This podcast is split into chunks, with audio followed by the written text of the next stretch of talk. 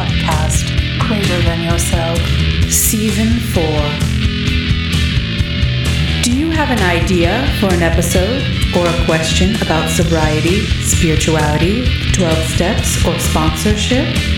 Email us at podcastgreaterthanyourself at gmail.com or contact us on Instagram at podcast underscore greater underscore than underscore yourself or Dr. underscore Silkworth. Okie dokie. All right. Okay. Welcome back to a podcast greater than yourself. I always like. I, there's no good way to do that. I just that was a great way to do that. I feel like I feel like people laugh no matter what I do. Um, I'm I'm John Barleycorn, And I'm Sylvia. and with us today, yes, is Klaws. Klaws. Welcome. Happy to be here. Thank you. Hold for appa- applause. hold hold for applause for Klaws. I don't know. I told you I'm sleep deprived. This is going to be interesting. It's gonna be a good one. Um, It's good to lead with that. The book would call that leading with the chin. How's it going? How are you? I'm doing well. I'm really grateful to be here. This show is so helpful to so many people, including myself. I probably wouldn't be sober if I hadn't heard this a while back. So thank you for the opportunity to share. Uh, it's awesome to hear that. Um, I think there's going to be a ton of people on this season, specifically who have expressed similar ideas, and um, I'm sure I've told you how humbling and incredible that is. It's it's awesome to hear that every time that I hear it. So thank you. Um, Thank you. we are discussing the doctor's opinion. It's suspense. A little pause for suspense. Um, which is a chapter in the book Alcoholics Anonymous. It is Is it? Have you guys heard of this? the first. have the right pre- Which edition do you have? Yeah. yeah, yeah, yeah. Oh, actually, do I need to grab a? I have the third edition. You guys have fourth, right? Yeah. I don't know. I've got a fourth in a in a file cabinet over there, but I'm just going to use this one because it was the one I reached over and grabbed. Perfect. No, no need. I don't know if we need to talk, call out page numbers. I don't think it really matters, but feel free. Um, I believe that you have a reading you would like to start with from said chapter. I do. I do. And I'm pulling it up on my phone. Um, Uh, does All it right. count if it's on your phone?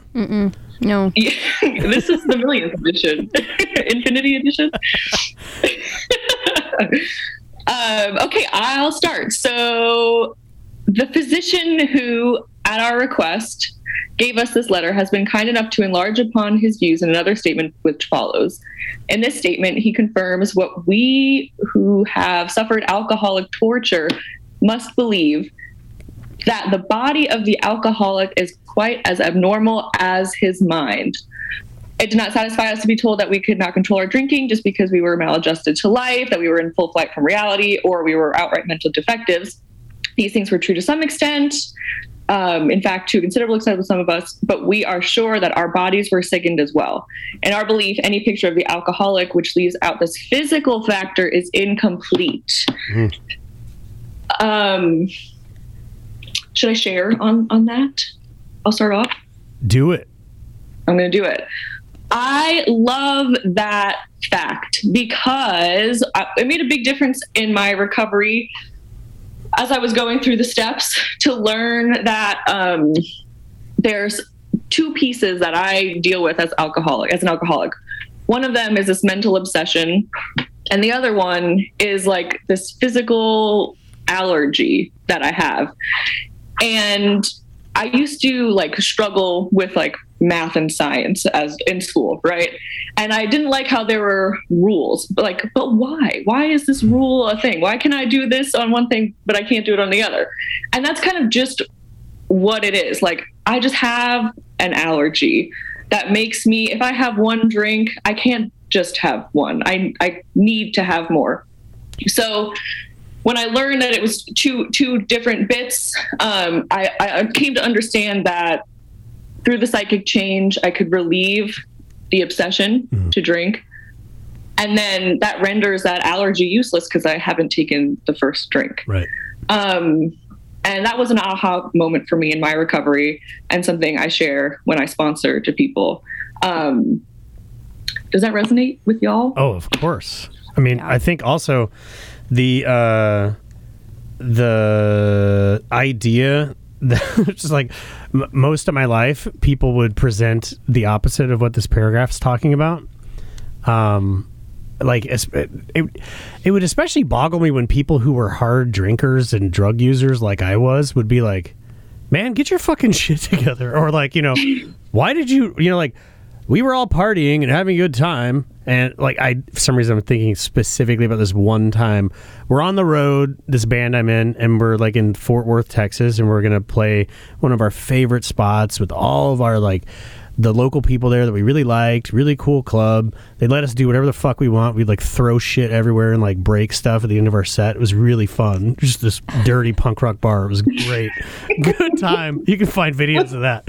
Anyway uh, youtube. I won't give you the name though. So it's this occasion that I'm looking forward to, right? And then uh, the night before, like we get there, we're staying at somebody's house, and we're like, "Hey, let's casually have some beers because you know we can just casually drink." and that's like the idea going in every time. Like, yeah, I'm partying, and then uh, no one else like ends up smoking like everything in sight and then huffing a whole can of duster and drinking like an entire bottle of whiskey it's just like it's just me doing that. Everyone else is like i'm good dude. Like halfway through the night everyone's like yeah man i'm i'm actually pretty buzzed.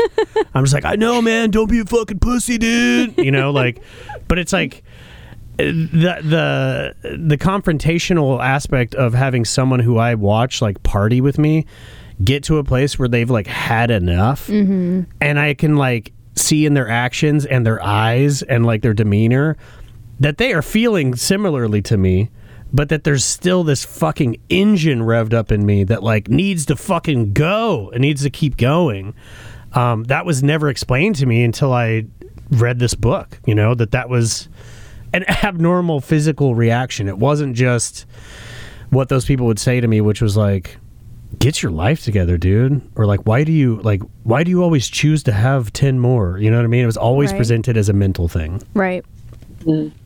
The other thing that I think about in this section of the chapter is the next paragraph, which I really, really love. Um, and I think kind of ruffles some feathers. Uh, the doctor's theory that we have an allergy to alcohol interests us as laymen. Our opinion as to its soundness may, of course, mean little, but as ex problem drinkers, we can say that his explanation makes good sense. It explains many things for which we cannot otherwise account. And I love that because it, it does two things. It gives credence to an outsider's uh, observation of how we drink, right? It says, like, I'm going to sign off on what this doctor who's watched all these people detox, and then some of them come back in over and over again. I'm going to go, yeah, that description sounds like something I've lived, right? That, you know, thing that you described, not being able to just limit my drinks consistently every time, that thing getting set off in me, that really d- accurately describes what happens when I drink. The other thing that it does is it it lets us off the hook of like having to have these conversations of oh uh, the liver of the alcoholic produces an enzyme or the acetate that's broken down and like and i hear people like even people who i really respect in aa i hear people confusing the fuck out of step one in meetings from the podium whatever. Um, hopefully hopefully not one-on-one in step work with people i'm sure they do. But I hear people confusing the shit out of this this step by in this process of identification by going way beyond saying uh, this theory interests me as a layperson. my opinion may mean little, but it seems to line up with what's happened when I drink. You know, Right. and Yeah, I think that that's controversial to say that because so many people are so we have an allergy. I'm allergic. You know, It it's doesn't like, say that. Yeah, it's Right. like yeah. It, I mean, this is a great way to articulate that. I would have never been able to explain Hmm. What drove me to drink. I would have never been able to articulate like, yeah, there's this mental thing, and then I have there's like a physical component, and I can't stop, even if you know, like I not that I was like sitting down really taking the time to like figure this out, but when I read this and I mean, I'm still having memories pop up from when, um, my like early in the progression of my alcoholism, where the phenomenon of craving explains exactly what happened. right. You know, and I and it's the only thing that I can come up with that explains. You know Right. the way that I behaved. Um, so this was magical for me. You know, finding this paragraph so early in the book. Right. Yeah, and I think to that point too, um, the way it was taught to me is that the allergy isn't like the allergy we think of today. Like, oh, I, if I have peanut butter, I'll blow up. You know, my face will blow up, or uh, anaphylactic shock. But it's kind of it's oh, it's the allergy that is just a word to explain what you just described, Sylvia, of just having like I cannot just have one or taking it to, you know, maybe I have one drink and I don't know where I'm going to end up. Maybe I have one drink and like on a rare occasion that's just one. But the times where I don't know where I'm going to end up far exceeds the time that I just happen to have one drink. And that's the part that has caused a problem in my life. That plus this continuous obsession that leads me to that place. And so just learning that there's some piece of me that I personally feel like I don't really need to investigate that much further. Like way early in my recovery, I was like, let me blame it on some person or some early life experience or like all these other people in my life. But then I, you know, then I did the steps and I was like, oh, it's me. like I don't need to investigate Right. anymore, you know? Yeah. Love it. Yeah. Yeah. and a few pages later, it says these men were not drinking to escape; they were drinking to overcome a craving beyond their mental control. Mm-hmm. And I was like, yes, Yes. yes, yes, yes, like yes. Um, again, not something that I would have ever been able to explain to someone, but as I'm reading this, I, I'm like, someone understands me, right? Right. I'm not the only person that's ever felt this way. This doctor knows exactly what he's talking about. Like, I'm going to keep reading. Right. um, the the reading that I want to focus on is um, look. I'm going to be real. I just want to talk about uh, hiding out in a barn waiting for death. Who doesn't? I was going to talk about the gastric hemorrhaging. So, what what I love about uh, I, there's there's several chapters in the book that like open um it's not several there's only fucking 11 or 12 counting this one but there's a few there's a few chapters in the book that that are like super bipolar and i think that this is one of them in that like you know more about alcoholism opens with like this like real doom and gloom shit. And then it ends with like fred saying like this is a thing that solves all of my problems you know? And vision for you obviously it's like the gates of hell and then like the gates of heaven on the other end. Mm-hmm. And i think the doctor's opinion is also kind of straddling in that the fence of like getting into that because you know it starts by by kind of laying out like you know the reading that you just read laying out that you know here's a don't take our word for it. Here's a medical professional you know? Um and then it ends with this like when i'm reading this i'm just like was that a is that common parlance? Like hiding out in a barn waiting for death? Like But we all have our own version of that, right? That was just theirs. yes. is that is that fitz mayo is that who that's about I don't know who that is. Anyway, okay, yeah. No, it's it's just pedantic AA history stuff. Um, so, I I surprisingly I don't want to focus on hiding out in a barn. I just I I love how it's like put out there like it's like super normal. it's like you hid out in a barn waiting to die. like they sent a searching party. They're like, uh, where should we start? Well. Uh, let's check all the regular waiting to die Right. spots. Right. Well, I see that barn over there. Yeah, it's like it was like didn't they didn't the Amish just raise a barn by here recently? Yeah, let's check there first. Um, I'm gonna I'm gonna read on in my book XXVI, which I think is what XXVIII in the fourth edition. Oh, okay. We believe the classic, Yeah. the classic MF and paragraph. Um, but uh, yeah, okay. Well, I'll just read it and then yeah, okay. So we believe, and so suggested a few years ago, that the action of alcohol on these chronic alcoholics is a manifestation of an allergy. That the phenomenon of craving is limited to this class and never occurs in the average temperate drinker. These allergic types can never safely use alcohol in any form at all. And once having formed the habit and found they cannot break it, once having lost their com- their self-confidence, their reliance upon things human, their problems pile up on them and become astonishingly difficult to solve. Uh, I'll go for the twofer. Frothy emotional appeal seldom suffices. The message which can interest and hold these alcoholic people must have depth and weight. In nearly all cases, their ideals must be grounded in a power greater than themselves if they are to recreate their lives. Um, I love the doctor's opinion so much. Um, it's it's at bare minimum always the second place I take someone, um, if not the first. I do like, especially if it's a new person or if it's somebody I'm sponsoring who's like, "Hey, I'd like to be more effective at sponsorship. I'm I'm already been through the steps. Can you show me how you take people through the steps or whatever?"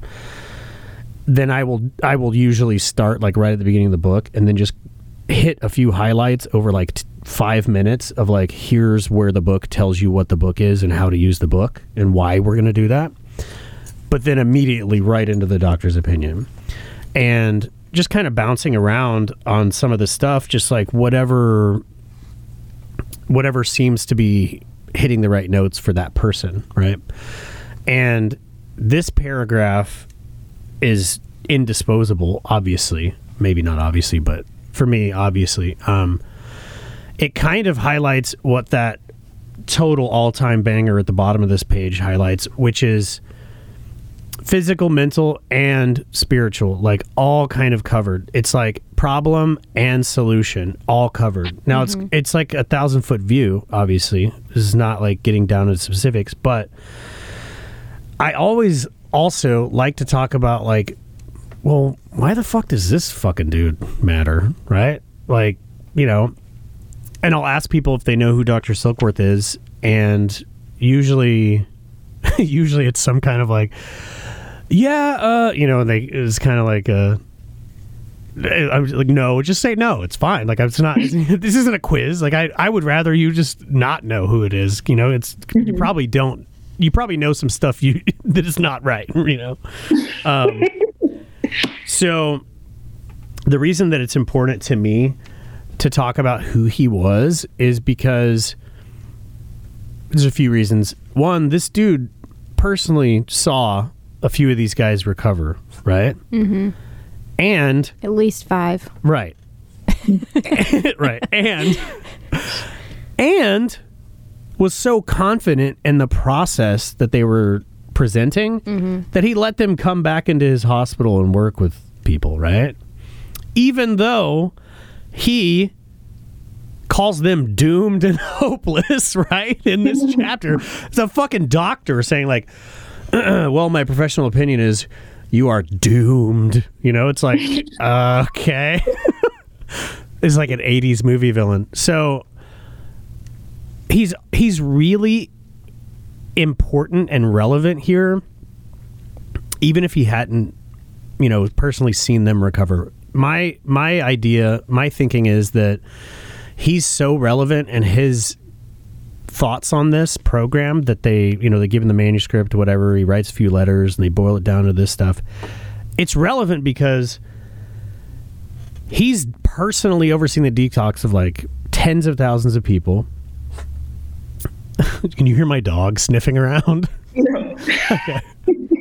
Um he's personally he's maybe he's scoffing at me. Um, he's personally overseeing the detox of tens of thousands of people. Cool that's cool but it goes it goes further than that of those people he has said that there's a specific chunk of them, so not all drinkers, not even all the people he's watched detox, a specific chunk of those people who he calls chronic alcoholics. And why is that important?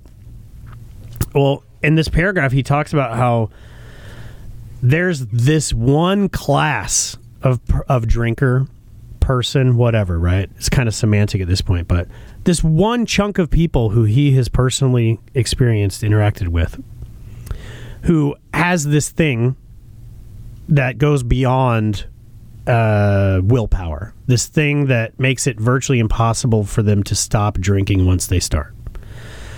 And why that's so important is, excuse me, the same reason that of the hundred, well, yeah, hundred thirteen pages, including the doctor's opinion, that contain the steps. Fifty-four of them are basically about step one. It's really important to know if I'm this person, you know. Why? It's the same thing that Sylvia just said, same thing that you just said, same thing I just said. I had never ha- had this idea presented to me. Nobody had ever told me like that this was an option. Right. My options were like, suck it up, be a man. You're fucking stupid. You know what I mean? Like that was like, why can't Lay you drink like me? stuff, right? Yeah, exactly. Um, and so, even though there's like the old timey language and like all the weird fucking belladonna shit and like I just all this weird stuff that kind of muddies up that people want to kind of sling mud about and just like confuse stuff. It goes back to the paragraph that you read, Klaws. That's hard to say seriously. It goes back.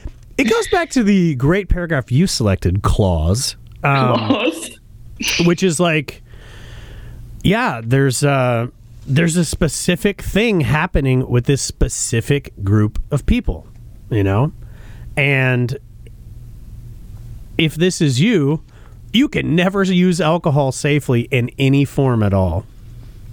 You're doomed. You, you are doomed. Have you ever wondered what the songs your mom loved in high school would sound like? If five or six former problem drinkers recorded sobriety themed cover versions of them. What's that? No? You hadn't ever wondered that? Well, I can't say that I blame you. And yet here I am, back again, with Recovery's Greatest Hits, Volume 2. 90 meetings, 90 days. That's what all the people say. But I don't see that in the book. The name of which these meetings took.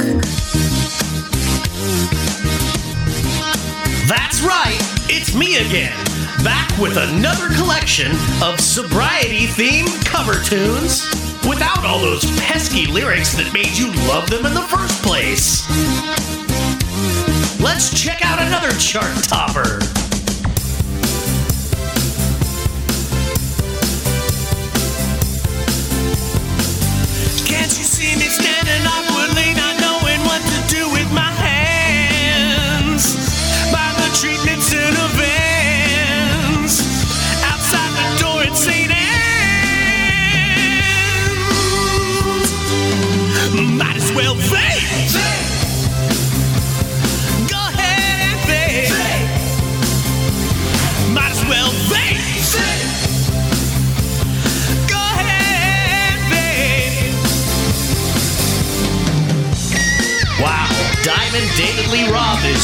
In his grave over that one.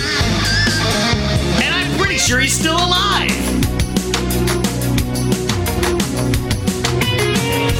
I have seen you brunettes and blondes.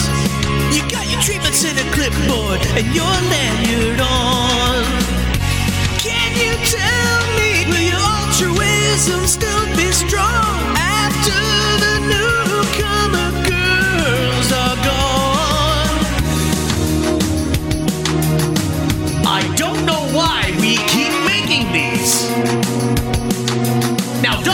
has to be dead, right? I mean, he's gotta be.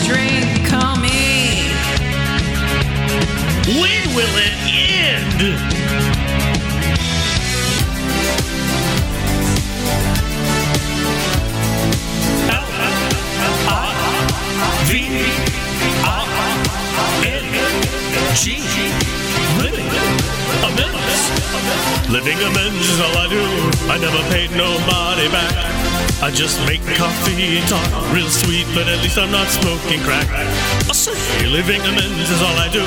Who are you to say there's more? As long as I'm not using, who cares what I'm refusing to fix that I broke before? Recovery's Greatest Hits, Volume 2. Get your copy today at drunkjunkrecords.com. Or don't. I'm really not entirely sure who would want this. Well, it's a living amends. Well, it's a living amends. Well, it's a living amends. It's a living amends. Well, it's a living amends. Yeah, and this might be the first time you're even thinking about your experience with alcohol, your relationship to alcohol is different than those people that you drink with. Hmm. You know? Oh, I have a higher tolerance, therefore I drink more. I might have all Right. sorts of reasons in my head, but it had not occurred to me before that there was some physical allergy, you know, it's not an allergy, but like whatever that physical component is that like puts me out of control mm-hmm. Mm-hmm. that allows other people to stop. There's something differentiating us, and I'm thinking it's because you know, like John said, I like to party. you know, mm-hmm. um, I'm a party animal. right? Like I don't know that this is partying. So That's why I like the talks line that you read so much because it's like these guys aren't partying; they're drinking beyond their ability to control. Like it- Yeah. they're satiating a mm-hmm. craving. Right. Um, you know, and then drinks which they see others taking with impunity. Wh- you know, yeah, of course. But I'm like, but I thought they were lame, and I like to party, so Right, I told myself that made a lot of sense to me at the time. right. Which is like the line a couple lines before that, where it's like to them their alcoholic life seems the only normal Mm. one. Like, mm-hmm. like you just said, I think that everyone drinks this way. Right. Mm-hmm. Mm-hmm. Until I start being more drama than I'm worth. Yeah, but then I'm just baffled and confused. If anyone asks me why I went so overboard, it's like I can't answer that question. right. You know, I'm I'm defensive and I'm scrambling and reaching and you know I, I don't know I was blacked out. I, uh, you know Right. I drank too much or it was too strong or I didn't eat anything or whatever. It's so funny to hear that because it's like, I I mean, it's the same thing as reading the stuff in this in the book, but like, and I think this is where we kind of get like, I don't know. There's this there's this weird thing. I probably can't put words to it, but when you go to a meeting and you hear somebody say something like that, and you've never heard someone say something like that, you know, or if you had, you're like bellied up to a bar next to them, like, and you're you're both getting shit faced at like mm-hmm. 3 p.m. or whatever, right? But like you hear someone who's currently not drunk, drunk ostensibly at an AA meeting, you know, you, see you see Sylvia sitting there with a styrofoam cup, um, you know, talking about this, and it's like, oh wow, oh that's abnormal, that's abnormal, and like the specificity that one person who's experienced that can relay in their personal experience is that depth and weight that I just read about. It's like Mm-hmm. I connected instantaneously when my sponsor started talking about what happened when he drank alcohol. Mm-hmm. Mm-hmm. Instantaneously, it was a connection. It was. It had nothing to do with him having knowledge of a big book. He he wasn't throwing out quotes and page numbers. It it wasn't slogans and it, it wasn't well wishes. It was none of that shit. It was well wishes. you know what I mean? I mean, all the stuff that people had tried, you know, like it wasn't like you don't want to drink as long as I did. Yeah. He's y- much younger than me, so that probably wouldn't have worked, but um it was none of that shit. It had depth and weight. It was a person who had lived the same shit as me talking about that experience and it was so heavy and real and substantive because you you can tell someone is is not bullshitting you when they're just giving you their truth about something like that. Mm-hmm. And so I think i- to what I was trying to say, I don't know that I can put words to it. I think that when we hear shit like that in a meeting and we lock in if we're new like the the thought can be like I found it mm-hmm. commonality, community. You know the the shipwreck, not not being saved from it, but I fa- you know what I mean, the shipwreck, and it's that it goes back to that page seventeen stuff where it's like, okay, but that's just one piece, and and I think that that's why it's important how he ends this is like. In nearly all cases, their ideals must be grounded in a power greater than themselves if they are to recreate their lives. So, like, it's not enough for someone to approach me with an approach of depth and weight, not frothy emotional appeal, not mm-hmm. a court case or consequences or well wishing, but with depth and weight of personal lived experience with the problem. And then when I relate with it and I ask for a solution, they show me how to recreate my life. Mm-hmm. Mm-hmm. Yeah, I cannot agree more. That brings up so many just memories of early recovery. And it's something that I try to remind myself when I work with new people is just like my brain at that time was ah like hmm. screaming from hmm. all directions. And it's like, you are alcoholic. No, you're not. Yes, you are. No, well, this person is. Hmm. And when I sat down with the woman who ultimately took me through my steps in the big book, not only was her similarity to like my style of drinking in her in what she shared it was also she had a profound relationship with god hmm. that was evident to me through the computer screen so it wasn't even just it it started at a place from like oh okay you drink like i do and what you're describing i can relate to of like really not being able to stop and watching other people be able to stop and then trying to find other things to drink and do. Excuse me. But what I really saw was that she didn't have a desire to drink or use anymore. Mm-hmm. Like she tr- wanted to show me from her heart exactly how she recovered from alcoholism.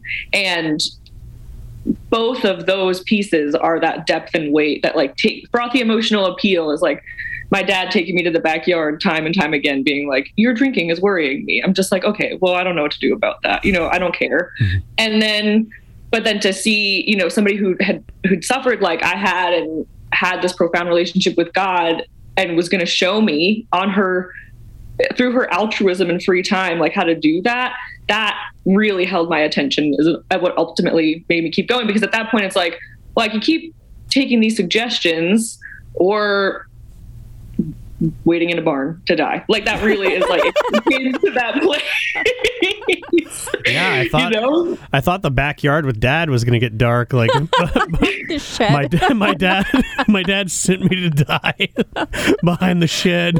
take her out and shoot her yeah That's incredible. Yeah, so you're you got you got sober modem to modem, huh? On the modem World Wide Web. modem i would say so yeah little aol symbols yes come to mind i think there was dinging yeah ding ding, ding. is that a car alarm Welcome. Uh, you got a reading for us? um, Sock it to me, homie. you know, I do. Uh, I'm on. Is this also in the doc- oh, okay. Yes, yes. Um, Okay, what what was it? XXIX. X. Oh wait. Show me. On the other hand, Got it. On the other hand, and strange as this may seem to those who do not understand, once a psychic change has occurred, the very same person who seemed doomed, who had so many problems he despaired of ever solving them, suddenly finds himself easily able to control his desire for alcohol. The only effort necessary being that required to follow a few simple rules.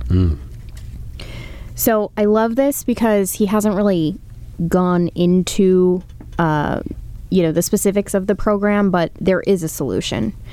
And I also really like that this is at the beginning of the book, and you know he he uses the term psychic change. For some people, like you know, if he were ta- if this were a doctor. Um, you know, and he was talking about like the spiritual experience, it- you know, it, it may not carry the same weight or like credibility with the points that he's trying to make, but it's the same thing, you know, the terminology. Like psychic change, I love that. Right. And then those few simple rules, he's talking about the 12 steps, you know? Um, Right. And so I just, I, I love how it's so succinctly presented here. Like, yeah, if you were that guy in the barn, guess what? Like, you're not so far gone that you can't recover. Just roasting the barn guy. I hope he's all right. Pour one out for barn guy. Um, no, I, and I also I also love in that the uh, again I, I've said this on the show before, but it bears repeating to me. Um, I have heard so many times in meetings, like big book meetings or whatever, where something from the doctor's opinion is read, and then some somebody, you know, started to say like their Zoom name has like a page number in it. You know, it's like, oh, we got a big book expert here. um, you know, they uh, they come in and they're like, the doctor's opinion is strictly about the physical, you know, whatever. And it's just like I, I'm like, I don't know where you get that. It literally tells us what the solution is, right? And it totally covers the mental and the spiritual. We skipped we skipped a big part of the mental thing, which is the bottom of the page before that, but you mean the physical? no, the mental, where it's they are restless, irritable, and discontented unless they can again experience Oh, yeah, yeah. the ease and comfort that comes. Um, meaning that like w- when I'm sober, abstinent, whatever, um, I'm either a an abstinent person whose internal state becomes uncomfortable to the point where I pick up again, or, and this is kind of where this gets tricky with some people I've seen, or, no, I'm fine, I'm good. Okay, so then why did you pick up a drink? Oh well, I thought I'd be better.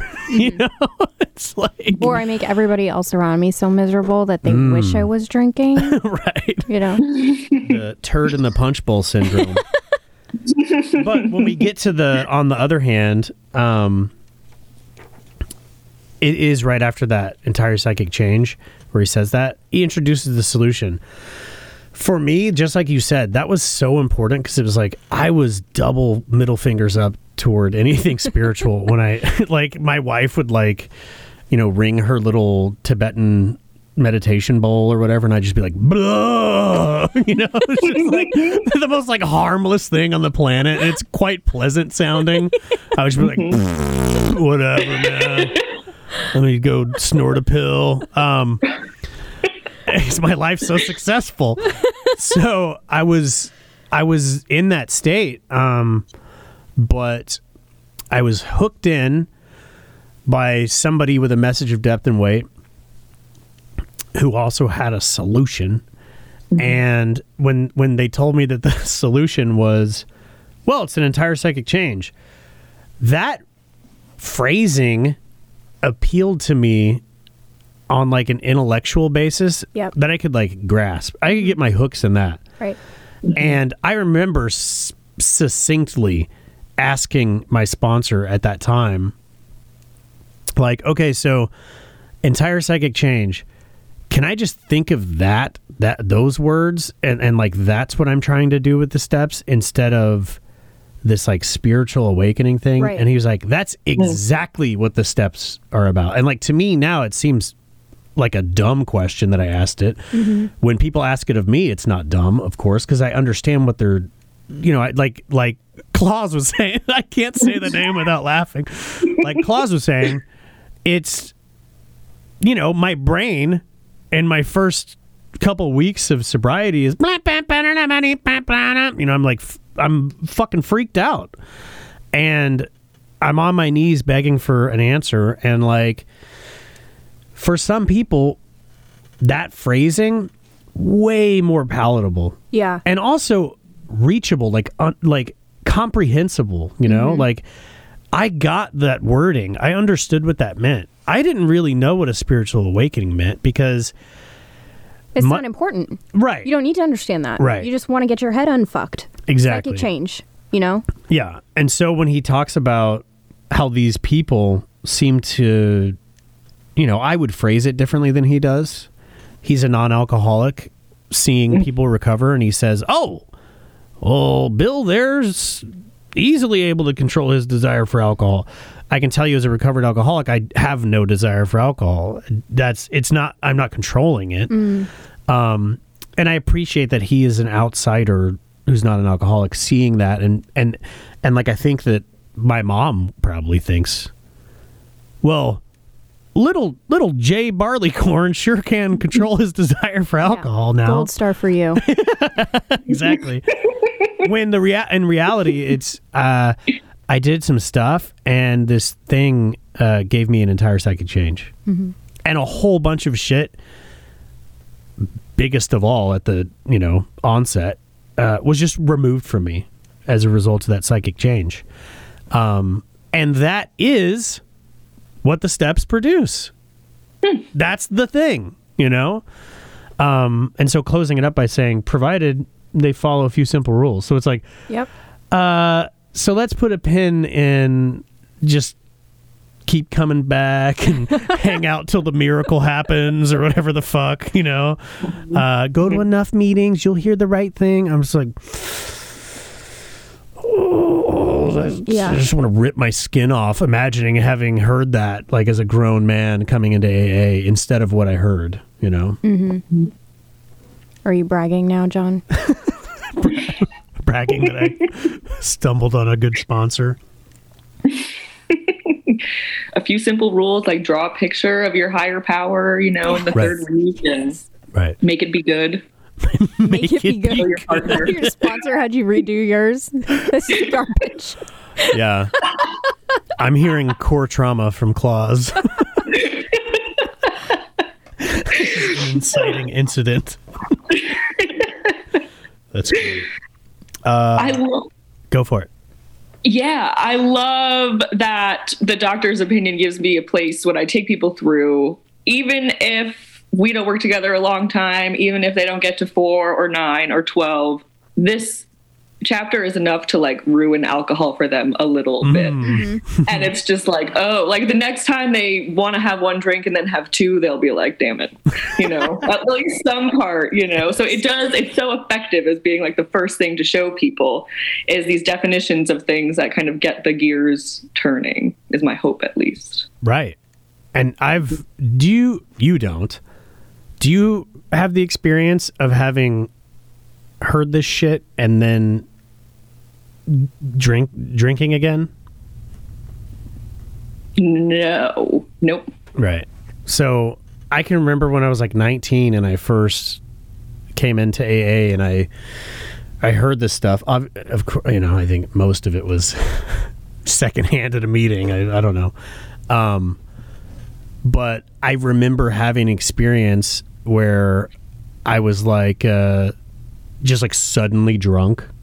And I was like, oh shit, what? And like, I was like, because I remember I like put my hand in my pocket and I, I've told this story before in the show, but I, I was like, what is that? And it was like my desire chip, my like, you know, 24 hour coin. And I was like, oh, I'm, fu- I'm drunk right now. Like I'm drinking, I'm drinking wine. And I always think about that, um, in terms of like drinking again after having heard this stuff, uh, like you were just saying, because it's you, you can see it happening, and it does ruin it for you. And I mean, I drank for like another seventeen years after that, or fifteen years, or whatever.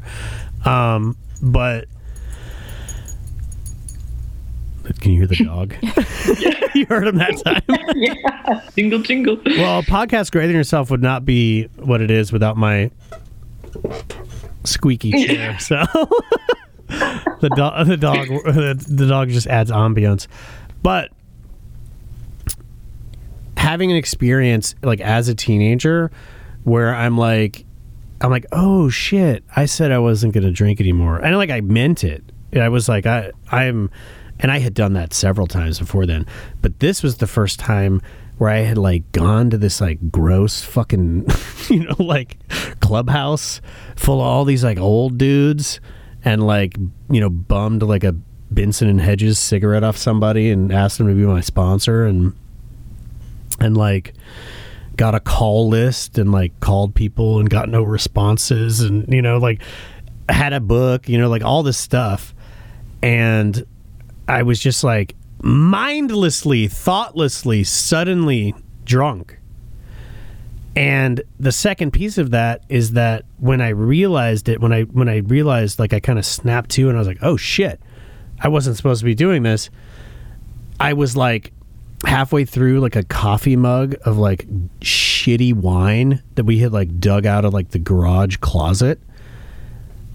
Which i only mentioned to say that like i didn't start there. I didn't start on that. So at some point i started with some kind of alcoholic beverage that i wanted mm-hmm. That i was like oh this is good stuff and i was able to see oh the physical thing took me mm-hmm. to the five year old dusty bottle of wine that's already open in the garage, and now I'm here drinking that. Mm-hmm. And I got to see mental, physical, like all of it right then, and it was fucking scary. It was it was crazy. But you're just on the ride at that point, huh? Like, there, I mean, you can't do anything. You're just kind of trapped in that experience. Yeah, I mean, and then literally hundreds more after that. But You're like, yeah, that wasn't that bad. I'm going to ride this out for another 17 years or so. Forget that's the that. first one. I, I don't know. I think I got another seventeen. Feeling pretty good. I think I could do a solid seventeen, Andy. Uh, okay. 12 questions with our esteemed guest, Klaws. Thank you. Question one. Question one Has your conception of a higher power changed since you started the steps? Yes, very much. Day to day, I, well, definitely since I started the steps, since I started the steps, all I was thinking about was me. So all I could think about of God was that I didn't want to, that I didn't want to deal with God or God was punishing or punishing and I don't know, ruthless and all the all the things, all the things. And then over time, what I learned early on that was actually really helpful was to add the O in God. So like I can discern what good is. I can discern what good is not, like what not to do, more easily than I can decide what's good. And so I started from a place there, and now my perception of God, and it will continue to change, is just what is love. Like, it doesn't have to be God, it could be the universe, whatever, whatever it is. Like, it just ha- is just love to me. Um, and so I think about myself less. Still a lot. Yeah. Love it. Uh, Uh oh. no, I, lo- I love this one, but I don't know. Uh, better hang Russell Brand or Holly Whitaker? Uh, I uh, I love forgetting Sarah Marshall despite Russell Brand's transgression. Movie. Great movie. So I think I'll just go with Russell Brand. Yeah, it's just got to be that way. Yeah. No, I was take my advice, I was but not the short. shocked. Yeah, I was shocked. The, the person we sat with last night went the other direction. I was like, I didn't think it was ever gonna happen. but it was like only because of how horrible Russell Brand is. Well, and how confusing the question ended up being. So, I don't know. You got the question. You understood it, right?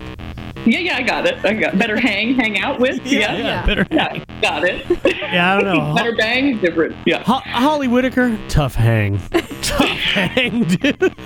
tough hang. that's kind of a weird way to ask that question, though. You know, I'm like, It's- it's why especially it's because the phrased that first way. one is like a man, so I'm like, better hang, huh?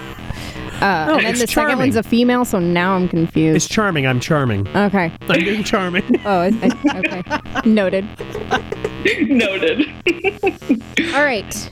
Besides the big book, are there any other spiritual books or media that have been really impactful for you in your recovery? Um, the big book, the big book is where. Oh, it's such a hard question. Well, the answer is yes. I don't know if it's really for my recovery. It's for my own personal interests in psychology and kind of spirituality in general. But the big book, I don't. The training that I've received in the steps, it's just it's impossible for me to live my life hmm. like with the with the mindset I did before I did the steps. Hmm. So that is a really big exclamation point on like just how important the big book is. And then I've kind of dabbled in other interests, podcasts, Ram Dass, kind of spiritual things that mean a lot to me, but they're not what I base my sobriety on. Mm-hmm. Right. Yeah. Um, I'm like, are all all of yours gonna be like legit spiritual shit, and then I'm gonna be like, better hang. Very cute. Would you rather die in a barn or Uh, worst death, barn or shed?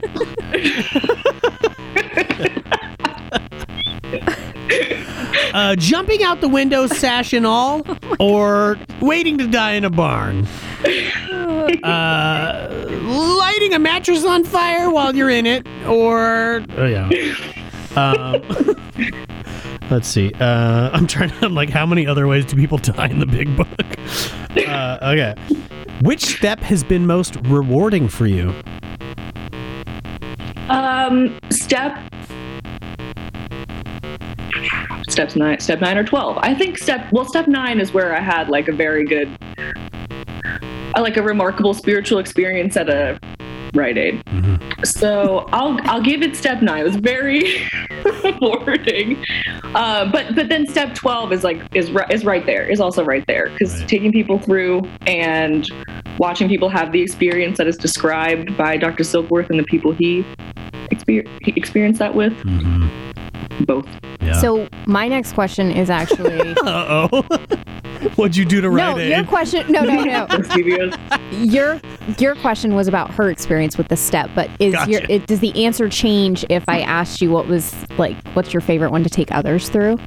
Mm. hmm Um, I just so rarely get to nine and twelve with people that I think step one is the other one. it's, like- it's just a numbers game at this So point. it's got to be one through three, right? Just kidding.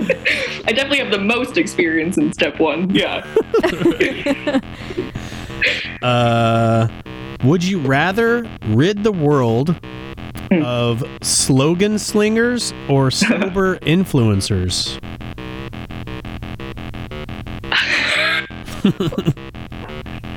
Um, I would. Or do you count as a sober influencer, John? God, I hope not. I haven't even posted. I, I go like months without posting anything on Instagram, so probably not. no. And even then, when I do, I'm just making fun of other people who make recovery memes. So I don't think so. I would have to say slogan slingers. I hate a slogan. I don't like them. They're not helpful. I don't like it. Love to hear it. All right. Name a chapter you'd like to see written into the fifth edition. Hmm. That's a fun question. A name a chapter I'd like to see written into the fifth Yeah, just edition. the title of a chapter. Sober is sexy. Yes. I think we can make it happen. It might not be too late. I can see it. Yeah, I'm I'm I'm getting why you chose to kill slogan slingers instead of sober influencers now. Uh, that would be a whole chapter by and for sober influencers. Exactly. Uh, can we have a chapter called hashtag sober warrior AF? okay. Um, clubhouse or church basement? Church basement. Hmm. Mm-hmm. Hardcore. I mean, people are just so uncomfortable being there already. it's just hilarity ensues. Yeah. Love it. So much joy. Was that my Yeah. third question? Uh, right? Was that three for I me? I have two more. And I started. Oh no, that was my fourth. Okay. Okay, go ahead. When you are talking to a new person, what's the most important thing you can find out about them? um, what their experience has been in recovery so far like what's their familiarity with aa and then right under that what's their experience i mean yeah i'm curious to know what their experience with like a perception of god is at this point like if they have the book tells us to kind of behave differently if somebody has a lot of experience in religion versus some contempt so um, but yeah, I really am curious to know if they've done AA before, what their like preconceived notions might be, and try to gear them right towards the book, you know, instead. That's great. Nice. Uh, if your life before recovery were a movie, what would it be called? Um, it would be called.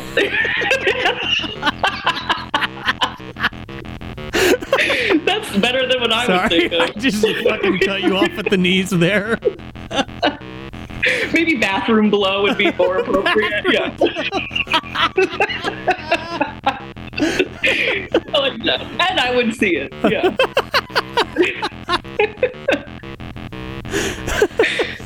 Blow, blow two, colon, meet me in the bathroom.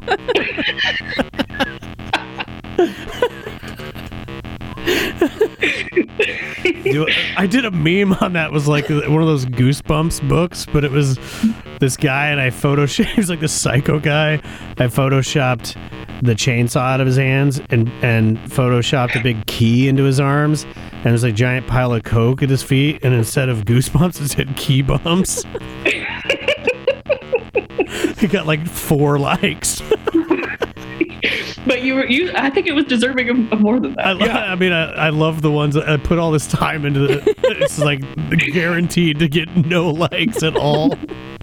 and then I and then I put up a circle triangle that says Gym Tan Laundry, and it's like 500 likes. like okay. Ew. Oh, right. Um, oh my goodness. Okay, so if I am doing service work like chairing meetings and making coffee for the meetings, do I still have to sponsor people? If you want to stop drinking long term. it depends on what you're after. We are assuming the reader's desire to stop drinking. There's a condition here. I love that answer. It is it's sad how common it is. That's I mean, it just sucks really to hear to uh, how common it is to be like I was making I was coming early, I was doing chairs, all these things and I don't know why I re- relapsed and so uh, we really do people not we but the greater staying out of the book really is harmful and you see it in meetings all the time. Yeah. Yeah. Wow. Very true. Um I think that's the most common thing I hear from someone who's like thinks they've done AA, you know what I mean? It's the whole like yeah, man, I, I worked a great program, you know, and it's just like, oh man. And they just they say all the things that you just said, and it's just like I, I'm sorry. How do I say in a nice way you just described none of the program, you know? it's just like brother been there okay uh ending with a fun one when's the last time you did a 10 step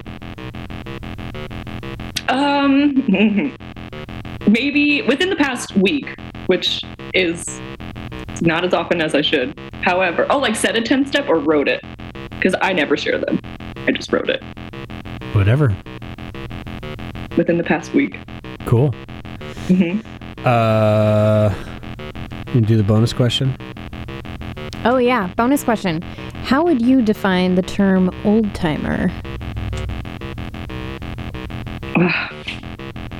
It's, uh, I would define an old timer as somebody who says something like, if this happened in a meeting the other day. So they said, like they asked people to do birthdays, which I perceive to mean like if it's past, you know. But then he he was like, in it, God forbid, or what did they say? God If I'm so lucky as to not drink, yeah, hmm for the next 14, if I make it the next 14 days, that's what it is. Then I will have X amount of years on the 14th or something, and that kind of thing is old timery. But they can be old or not old. But it's like plug in the jug. It doesn't. It's like yeah. It's their. It's more of a. That's a sickness of It's the a mind. Yeah. So you can be very young and, and still be an old timer. Yeah. You can be young and still be an old timer. Yeah. That's how I. Am I coming off as living, man. no, I, I love it when you said uh, it's real. Uh, it's like your lips started forming a B, and I was like, "Say boomer shit. Say boomer shit. It's real boomer shit." all I was thinking? yes, I knew it. I, I was like, "I'm reading your thoughts right now. I know it." Boomer. Yeah. it was in my brain and my heart, but it not. Yeah. Not to say it loud. Excellent. Perfect. Well, awesome. What a what a great note on to a note to end on rather to So loving. crap on the greatest generation. we love you, boomers. Thank you for everything. Thanks for this. Thanks for this. Well, Klaws, that was fantastic. It's a, an absolute joy and pleasure to see you again. You too. Yeah. Thank you so much for having me. Get to share my story while getting to be, you know, the center of attention. So fun. So you like the uh, shrine we made for you? yeah.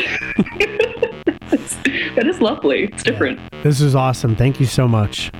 Thank y'all. Talk soon. Love you guys both. See you later.